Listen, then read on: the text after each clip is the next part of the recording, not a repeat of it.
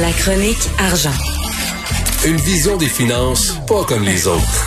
3000 pièces la prise électrique, euh, Yves Daou. et, ça, et ça, ça comprend pas les taxes, ça comprend pas le bois. Puis ça... Écoute, c'est... Euh, tu sais, on est, tu sais, quand on parle beaucoup de, de, dans les années passées de crise économique, quand normalement les crises économiques, tu avais des gens qui perdaient leur job, puis évidemment, il y avait moins d'argent, donc ils dépensaient moins, etc.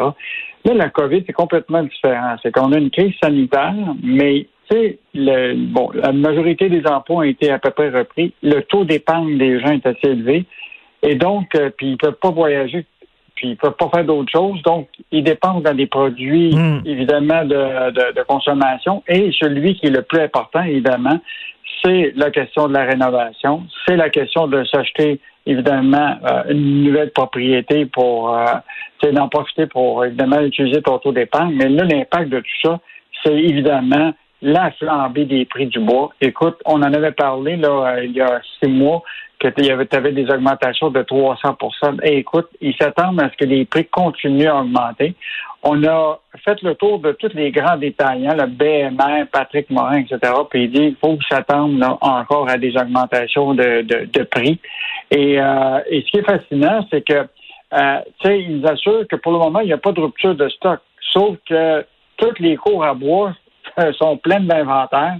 Euh, donc, TVA Nouvelle et le journal ont fait un, un reportage, là, puis que tu vas pouvoir voir évidemment à TVA Nouvelle. là. les cours à bois là, sont pleines à craquer de bois. Ah oui.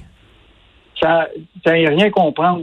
Euh, même les entrepreneurs des tailleurs matériaux suggèrent même que, tu sais, euh, cette pénurie-là, là, tu est-tu euh, artificielle? Tu t'as des gros joueurs là-dedans, là.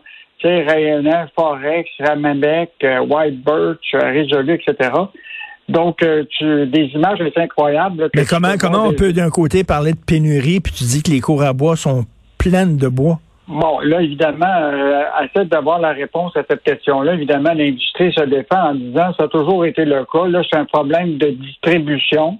Euh, puis, ce qui est intéressant, une des grosses là, qui est euh, résolue, là, euh, compte une douzaine de séries dans la province. Il y a 4500 expo- euh, employés. Donc, ils se retrouvent dans une grande demande. Euh, mais, tu sais, il en demeure pas moins là, que c'est l'offre à la demande. Les autres augmentent les prix. Écoute, les profits de la compagnie Résolue, qui est une papetière, là, ont augmenté, là, leur vente, là, euh, ont augmenté de façon sensible. Ils ont fait des profits de 87 millions en trois mois. Euh, puis juste la question du le bois, là, ça représente au moins 50% de ses profits. Donc, euh, c'est assez euh, significatif. Ce qu'il faut se rappeler aussi, c'est que notre bois là, est aussi exporté aux États-Unis. T'as- On estime là, actuellement là, que environ 45 à 60% de notre bois, de notre forêt ici est exporté aux États-Unis. Et juste pour te dire, on a appelé les Américains euh, vendredi, là, la National Association Home Builder, là, qui dit que c'est la folie là, aux États-Unis pour la construction de maisons neuves, puis ils ont besoin de bois. Puis, faute de capacité de production chez eux, ils ont 30% du bois requis aux États-Unis doivent être importés. Fait que, tu sais, une compagnie comme Résolu, des compagnies ici, là, veulent certainement profiter du marché américain. Euh, donc, c'est pour ça qu'actuellement, il y a le Parti québécois puis Québec solidaire qui disent que la province devrait intervenir pour freiner les exportations de notre bois, puis qu'on se réserve au moins une partie de notre bois, tu sais, qui est quand même financée par euh, par euh, c'est nous autres qui développent la forêt publique, etc. Là, euh, qu'on s'en garde un peu, puis peut-être Ben se garder oui. ça pour euh, au moins pour que ça profite aux Québécois. Ben oui, c'est bien beau là, vendre ça à l'étranger, c'est correct, on fait de l'argent, mais il faut quand même s'en garder un, un peu à nous. Écoute, l'immigration, c'est décourageant. Il y, a des, il, y a des, il y a des Français qui viennent ici, ils parlent notre langue, là, ils sont formés, ils ont des diplômes. C'est exactement le genre d'immigrant qu'on veut. Achille, qui est ici, qui est à la console, à la réalisation, Achille Moinet, c'est un, un Français. J'imagine, euh, Achille, t'attends, toi, ta résidence euh, permanente, c'est ça? C'est encore très loin. Ben c'est ça. À un moment donné, ils se tannent. Puis là, on le voit. Il y en a un qui dit, mais moi, je vais aller vivre dans une autre province. là. Euh, ben, Richard, on en parlait même vendredi, tu te rappelles, on parlait des travailleurs qualifiés qui étaient pris en étau en Québec, Ottawa. Euh, puis il y avait cette dame-là, Luciana Coura-Vivia, qui est conseillère en communication pour le géant de l'agroalimentaire Jeffo à Saint-Hyacinthe. Elle, ça fait 33 mois qu'elle attend. Elle a immigré ici avec son mari français qui était gestionnaire dans, dans une compagnie ici. Là. Ben, imagine-toi, son rôle dans l'entreprise, elle, c'est d'attirer des travailleurs qualifiés, ben, même pas capable d'obtenir son... Et là, on apprend ce matin de, de, du bureau d'enquête que, euh, bon, il y a 51 000 personnes qui sont en attente d'obtenir leur résidence. Le Québec a mis un seuil de 21 000. Et là, ben, le gouvernement fédéral a ouvert un nouveau programme rapide qui permet à 90, 90 000 travailleurs essentiels étudiants internationaux d'obtenir la résidence permanente dans une autre province autre que le Québec. Donc, tu as des délais au Québec pour euh, garder les gens qui sont venus ici, qui parlent français.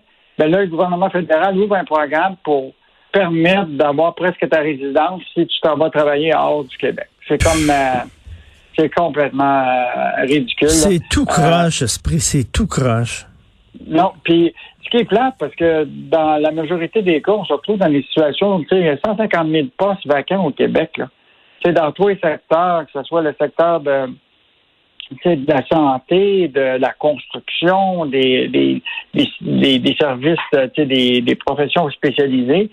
Puis là, nous autres, on, on a du monde qui pourrait travailler, qui parle français, on n'est pas capable de les accueillir. pas l'allure. Ils sont exactement dans le profil qu'on cherche. Je reviens ici, notre confrère Rachid, un Français, ça fait longtemps qu'il attend, il est bon, il a une job ici, il travaille bien, tout le monde veut travailler avec. Qu'est-ce qu'on attend pour donner à ces gens-là leur résidence permanente? C'est complètement absurde. Euh... juste te dire, actuellement, le programme de travailleurs qualifiés du Québec là, euh, est d'environ 50 000 personnes, mais les seuils d'immigration euh, du Québec en 2021, ça devait être 7 000 personnes. Fait que là, on ne sait plus qui, qui dit vrai. Là, mm. Il y a évidemment, euh, il y en a ici, mais peut-être que le Québec ne veut pas augmenter ses seuils d'immigration pour, pour toucher l'objectif de la CAQ. La, la, la CAQ, c'est pas d'augmenter trop les taux d'immigration, mais en même temps, euh, il y a du monde qui veut venir euh, ici au Québec, qui parle français. Là, le gouvernement fédéral embarque dans cette chicane-là en disant, ben moi, je vais ouvrir un programme qui va favoriser à des gens de venir travailler rapidement dans d'autres provinces. Euh, Michel, chicane fédérale provinciale. Je sais pas comment Legault va, va dealer avec ça, mais... Euh, il faut, faut mettre de l'ordre là-dedans. Tu sais, papa dit va voir maman, maman dit va voir papa. Puis là, les immigrants se promènent entre les lieux, puis à un moment donné, ils lèvent les feux, puis sont écœurés. Euh, on, peut les comprendre. Merci beaucoup, Yves. On se reparle demain. Salut, okay.